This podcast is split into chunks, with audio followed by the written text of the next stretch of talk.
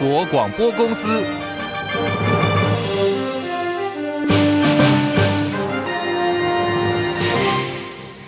大家好，欢迎收听中广新闻，我是黄丽凤。二零二四大选倒数十九天，有一份来自于以避免战争、行诉政策、促进世界和平为目标的国际危机组织 ICG 的资料显示，台湾大选呢极有可能会成为国际的潜在危机。这是世新大学教授游子祥今天在脸书发文，台湾大选最近在国际危机组织的首页被置顶了，也对民进党跟国民党分别提出了胜选之后的建议。游子祥分析从 I 司机的建议书来看，民进党总统候选赖清德降低两岸紧张的难度很高。至于国民党总统候选侯友谊要降低两岸紧张，可行性就高得多了。至于没有对民众党提出建议，是因为民众党没有现实的胜选可能。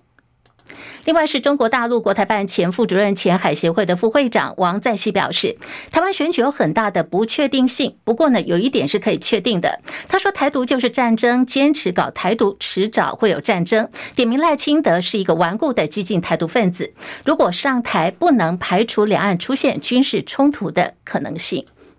台湾跟中国关系不好，一家五口持台湾护照竟然遭到古巴官方遣返。外交部证实，有一名到有一名是加拿大延信台侨投诉，昨天一家五口拿着合法签证去古巴旅游，古巴机场的进管人员看到他们拿的是台湾护照，竟然以中国不承认台湾是国家为由，当场扣押护照，还将五个人呢原机遣返回加拿大。外交部最新回应说，根据古巴政府的规定，民众持效期超过六个月的中华民国台湾护照以及购买观光卡的就可以入境。不过，外交部也呼吁民众在古巴政府相关资讯还没有明朗化之前，在最近这段期间呢，暂缓前往古巴，或者是能够事前来洽查古巴政府官方的网站，或者是透过航空公司等管道来确认入境的相关规定。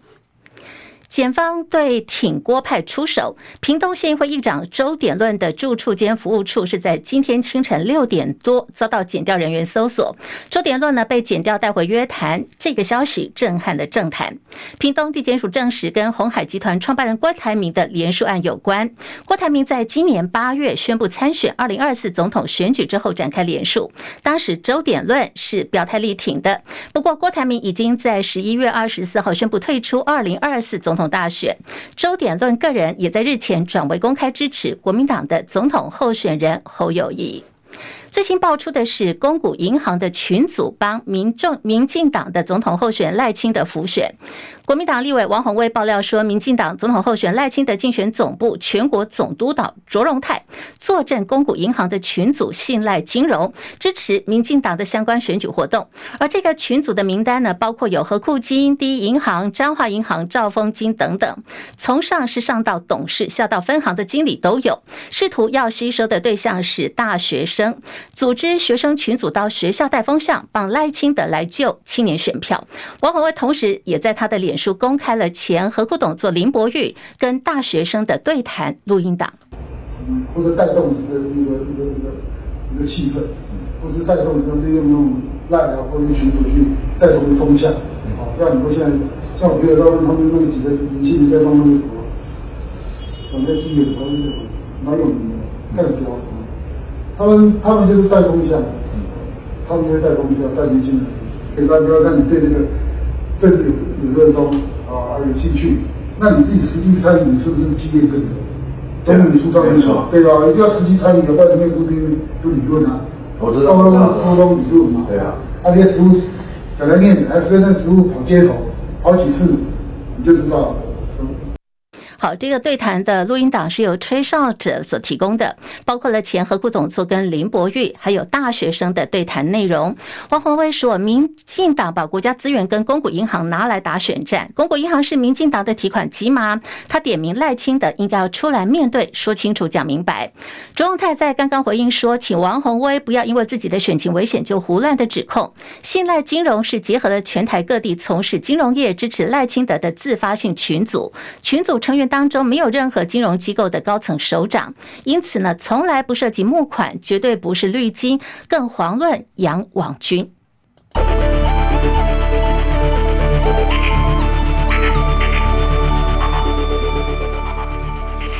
新台币兑换美元的汇率，午盘暂时收在三十一点一二兑换一美元，升值了八点三分。台北股市小涨五点，来到一万七千六百零二点。目前的成交量两千零八十六点六零亿元。柜台指数下跌零点五七点，两百三十二点二八点，跌幅百分之零点二四。日本股市涨了一百零五点，来到三万三千两百七十四点，涨幅百分之零点三二。韩国股市平盘附近震荡两千五百九十九点。港股呢持续。续走跌，下跌两百八十点，已经来到了一万六千三百四十点，跌幅百分之一点六九。大陆股市，上海综合指数下跌七点，两千九百零七点。深证成指来到九千两百一十二点，印度股市还是走阳的格局，来到了七万一千一百零六点，涨两百四十一点，涨幅百分之零点三四。国际汇价，欧元兑换美元一点一零零七，美元兑换日元一百四十二点一九，一美元兑换七点一三一零人民币。黄金价格最新报价每盎司两千零五十四美元。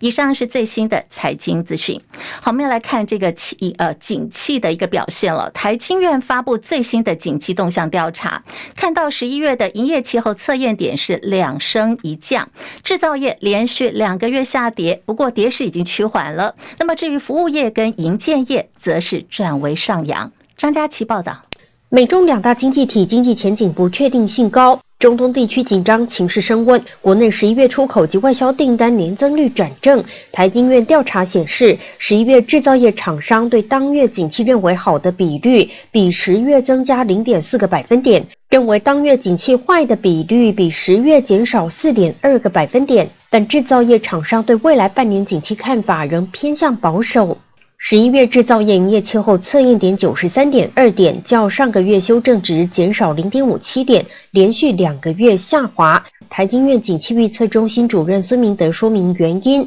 主要是近期红海货运出问题，并且厂商忧心美国明年金融会紧缩，尤其接连升息的效用，可能在明年第二季引发，加深制造业厂商的疑虑。孙明德说。美国升息通常它的副作用最大的影响是在二十四个月之后，在明年第二季是最有可能爆发的。所以厂商可能会担心，最近美国的商办违约率开始提高，最近美国的消费无法再扩增。服务业有百货周年庆及双十一的挹注，以及来台旅客人数持续成长。营业气候测验点上扬一点三七点至九十二点五四点，结束连三个月下跌。营建业的营业气候测验点一百零二点八二点，上扬三点四二点，结束连两个月下跌的趋势。中广记者张佳琪台北报道。红海危机让货柜运价冲上天哦，有航商现在比照新冠疫情期间的价格报价呢，已经冲上了每四十尺柜一点八万美元，这个价格跟前两个礼拜相比的报价已经涨了十倍之多了。对此，国内指标航商表示，航运乱局已经是现在进行式 ING 当中，情况混沌不明，到底红海什么时候能够恢复畅行，很难预料的。不过，在短线的表现不容乐观。现在包括是长荣、阳明、欧洲线的比重大，因此他们的运价也被迫提高了。民进党总统候选赖清德的新北万里老家违建风波不断，甚至呢还成为哦某一种形态的这个观光景点。最近可以说每一天都有大批的游客到当地去朝圣，议论纷纷。那当地的居民也有一些意见，说你外来客乱停车、乱丢垃圾，已经对我们的生活造成干扰了。赖清德竞选总部今天召开记者会。再次澄清说，呃，赖清德的万里老宅不是违建哦，而且没有侵占国有地。新北市政府不要再沦为侯友一个人的选举机器。竞总的发言人郭雅慧说：“万里这个房子到底是不是新建？不是新建。我们再次强调，它至始至尾都是在原地。门牌号码八十四号，这里是的确经过整修，这不是所谓的新建，不是从别的地方又冒出一栋新的来。”不要用这种污蔑的词去做错误的说法。好，这是这个赖清德竞选总部今天最新的说法。但是呢，信者恒信，不信者恒不信。赖清德日前还宣布说，他要把这个房子交付公益信托。不过，新北市地政局表示，这个房屋根本没有建造，没有使用执照，认为你这样的情况呢，你是幽灵房屋，怎么信托呢？好，这个说法之后，现在又丢出了一些航照图，判定现存房屋是九十二年以后新建的建筑物，跟周边的状况并不相同，也没有关联。民众党总统候选人柯文哲也。批评，幽灵建筑你要信托什么东西？讲一个谎言就要靠十个谎言去 cover 去遮盖，所以现在也看不到赖清德了。柯文哲虽然说，因为赖清德已经被谎言给淹没掉了。而此外，有网友现在在 Google Maps 的街景图当中发现哦，原先是在赖清德老家扫地的特勤人员，现在突然你在看这个照片哦，特勤人员是被裹上了一层厚厚的马赛克，好像是成了鬼影一样，让本来已经稍微退烧的赖皮聊的话题再次又引发了网友的注意。有网友就在 PTT 还开了一个版哦，就直言说，感觉国家机器已经发功了，倾全力在欲盖弥彰，笑称说，哎，是不是？是数位部在发功了呢。总统立委选战都进入白热化，有媒体报道，国民党即将松绑禁科令，同意七到十个立委基战区可以。由候选人自己来决定是否邀民众党总统候选柯文哲来站台。对于国民党方面传出可能会松绑禁科令，柯文哲表示目前还没有收到蓝营小鸡的邀约。不过他也希望，反正你到最后两个礼拜，自然他们就会处理了。基战选区是否会开放柯文哲来站台呢？国民党主席朱立伦的回答是：每一个选区都是全力以赴的，都是要团结所有的力量。但是总统大选毕竟是属于竞争的，所。所以呢，他说所有的小鸡要跟母鸡团结在一起，母鸡指的就是侯康沛，要来争取所有的选票。他说这一点，请大家放心，一定会跟侯康沛完全配合，完全支持。民众党总统候选人柯文哲声称，如果当年前高雄市长韩国瑜有进入到台北市政府的话，现在呢，副总统搭档应该是韩国瑜。话说出来之后呢，各方有不同的评价，说：“哎，柯文哲你怎么这个时候讲这样的话呢？”对此，国民党总统候选人侯友谊就回应说：“柯文哲必须要尊重他的副手，也要尊重韩国瑜的选择。而且，韩国瑜现在呢是担任国民党的不分区立委候选人，正全力带领所有蓝委的候选人冲刺，也跟总统选举并肩作战。希望这次国民党总统立委都能够大获全胜。”民众党副总统候选人吴欣盈则说：“韩国也是选过。”总统的人不可能再选副总统了，所以呢，主席柯文哲选我，我是最合适的副手。国民党副总统候选人赵少康表示，随便柯文哲怎么讲啦，问题就是没有发生嘛。你现在讲这一些，不就是白讲嘛？柯文哲如果同意，会去当侯友谊的副手。而他现在也就不用出来吹冷风跑选举，蓝白争抢韩国瑜，争抢韩粉。国民党不分区立委候选人韩国瑜则是不断的抛出金句，创造话题。他最近一次在造势场合致辞的时候，猛攻的是民进党不分区立委候选王义川。韩国瑜提到说，王义川说要帮他在立法院 进行酒测，这个呢根本就是在胡说八道。表现得极其的 low，通通都是派系妥协的产物。不问有没有才华，先问你跟哪了一个派系？你是跟哪一个派系？现在居然说要抢救第十四名的那个王一川，每天在电视上完全在耍宝，表现得极其的 low 啊！我都从来一句话不讲，说要到立法院。抢救他，拿个酒测，每天要帮我做酒测，在立法院，他是神经病吗？立法委员是监督行政部门都不知道吗？这就是民进党。只要你愿意效忠他，变成贪污腐败集团的一份子，你就可以吃香喝辣。民进党推出王义川，国民党有李四川呐、不怕川普川呐。好，这是韩国瑜又创造金句说：“哎，你民进党王义川，我们有李四川，川对川，我们一点都不怕，我们有李四川。”哈，民众党总统候选人柯文哲昨天晚间是在屏东恒春镇西门广场举行民众开讲，不过呢，宣传车出了一点问题，疑似因为误判这个高度哦，这个恒春西门它是有限制高度的，因此就一度呢宣传车卡在城门口，很尴尬，警方立刻紧急协助车辆脱困，在今天屏东。县政府文化资产保护处说，恒春古城你是一个国定古迹，如果说你有破坏行为，可以依照文化资产保存法移送法办的，相关刑责是处六个月以上五年以下的有期徒刑，同时还并科新台币五十万元以上，最高两千万元以下的罚金。屏东恒春警分局侦查队队长段荣金做了说明：会注意车辆高度经过城门时车厢遭卡住，横请货报后，立即到场将车辆轮胎泄气，以降低高度，顺利排除，将函请屏东县文化资产保护所实地会勘后，再行函送台湾屏东地方检察署侦办。对此，民众党屏东县党部说，初步厘清这个车子呢，并不是民众党党部所有的，是支持者自发性前往的车辆。而柯文哲昨天晚间虽然宣传车出了状况，不过呢，他在这个横川站西门广场前开讲，现场民众聚集的还相当多，不畏落山风强劲的风势，大家不怕冷，都在听阿北说话哦。柯文哲当时讲说，媒体被政府控制，政府可以透过媒体影响到老百姓的想法。这场选举最大的问题就是每天说你民调。最差讲到大家都会怕，而他也提到说，以前讲党政军退出媒体，不过现在看起来党政军就是媒体啊。以前做票呢，做法就是把电给停了，停电，可是现在直接减掉四十四秒就好了。大酸他上次在证见会的时候有四十四秒的证见的时间不见了。他说这次选举大家报名来参加监票部队，防止被做票给做掉了。现在时间来到十三点十八分，我们要来关注的是中国大陆商务部二十一号宣布终止了 AFA 部分的关税减让，从明年的元月一号开始，很快就下个礼拜哦，取消包括丙烯、对二甲苯等十二个税目产品的优惠关税。显然呢，看起来这不是呃只有这一次而已，很很可能在后面还有后续的做法。而大陆对 AFA 切香肠，将对业界造成什么样的影响呢？马上连线的是中广资深财经记者张佳琪，佳琪上线了吗？是地方午安，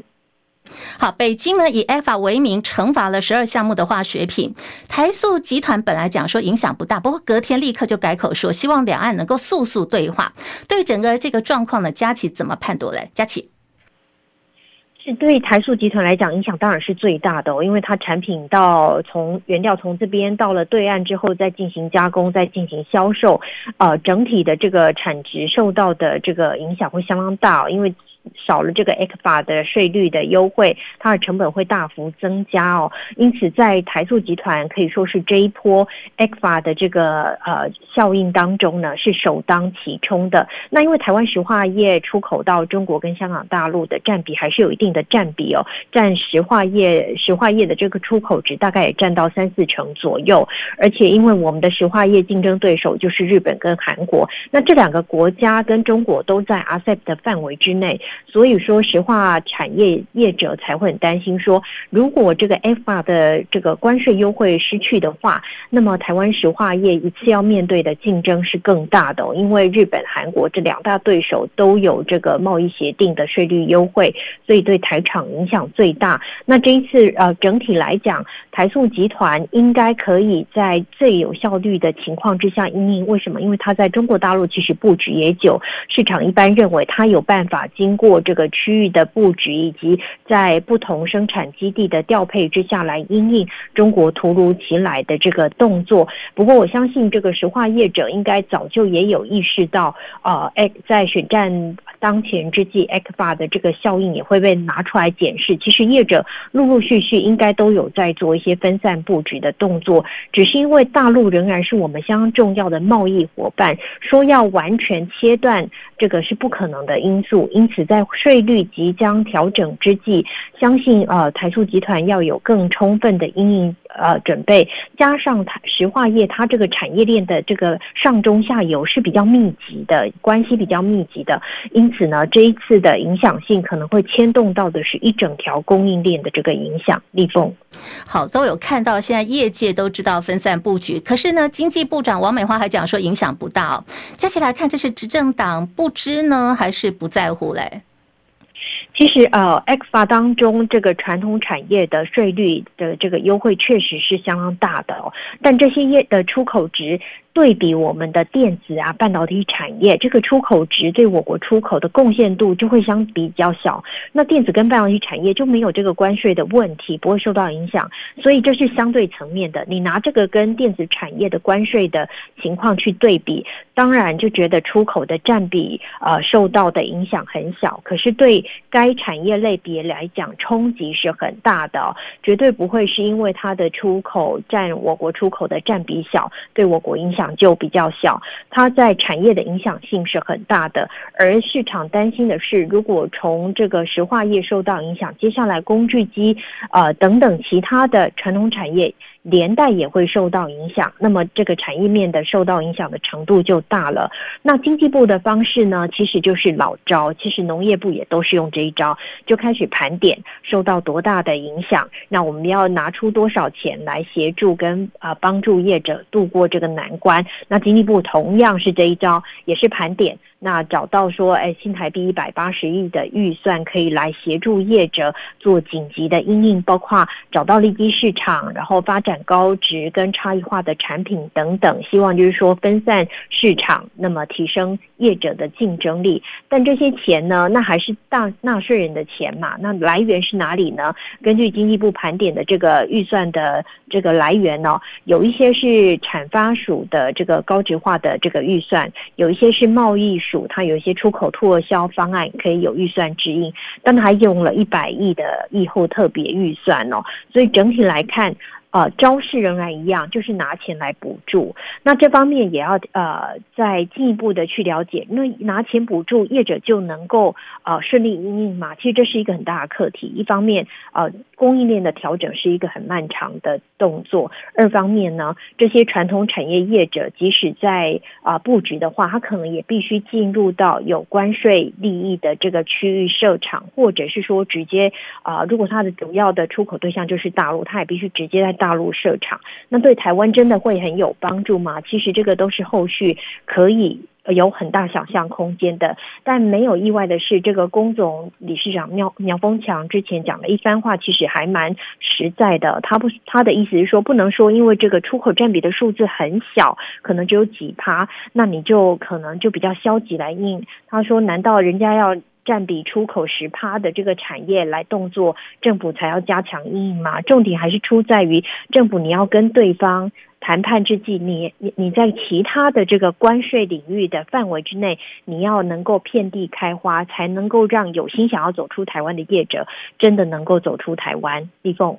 好，非常谢谢佳琪提供的观察跟分析，没有错。像我们现在在这个 YouTube 频道直播间，就有民众，就我们的这个十三班的朋友，我们的听友在问说，那民进党政府经济部长王美花到底会什么呢？好，你每次就讲说影响不大，然后呢就盘点完了之后你就撒钱补助，难道？就能够解决问题吗？刚佳姐提到，业界的大佬就讲说，百分之二受到影响，难道要到百分之十你才说有受到影响吗？现在你就说影响不大吗？好，不过中国大陆的动作可以说是一波接一波，就在这个二十一号宣布终止 ECFA 部分关税减让之后，第二天哦，大陆海关总署透过了海峡两岸农产品检疫检验合作协议的平台，宣布恢复台湾石斑鱼、活鱼进口。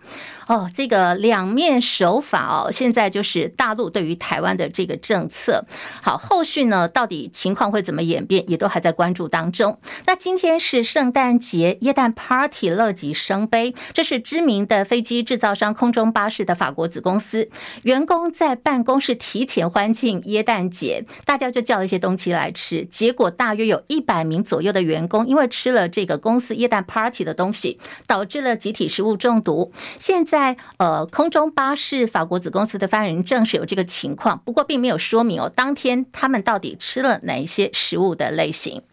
今天是耶诞节，天主教教宗方济各在梵蒂冈圣波多禄大殿主持了子夜弥撒。教宗在揭开耶诞庆典序幕的时候呢，对于此刻以色列跟哈马斯正在加萨走廊进行的战争表示关切，呼吁世界和平。俄乌战争方面，《纽约时报》报道说，俄罗斯总统普廷日前在公开场合很坚定地说，俄乌战争打到底。不过，知情的前俄国官员跟美国官员都透露，至少呢，从九月份以来来。俄方就已经透过了外交秘密管道释出了和谈的讯息，而且不排除呢会就目前的战线停火。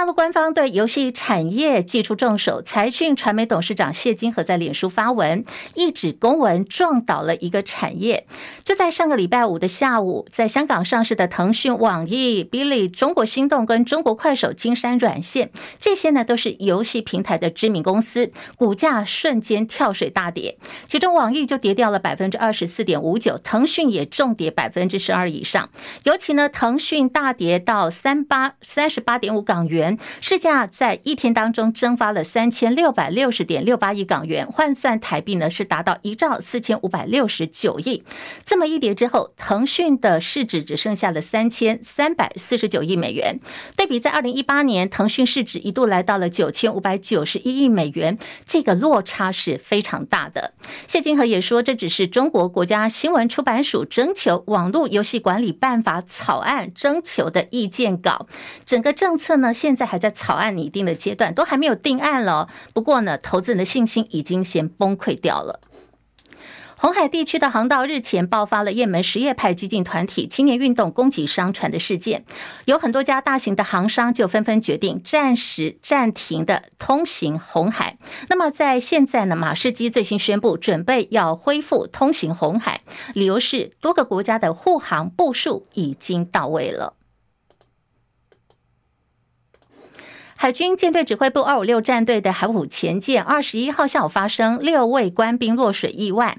哦，到今天已经超过了七十二小时，呃，原先所定定的黄金救援时间。不过，还是有三名的官兵处于失踪，人还没有找到。指挥部表示不会放弃任何机会，还会再持续的扩大搜救范围，而整个救援行动再延长七十二小时。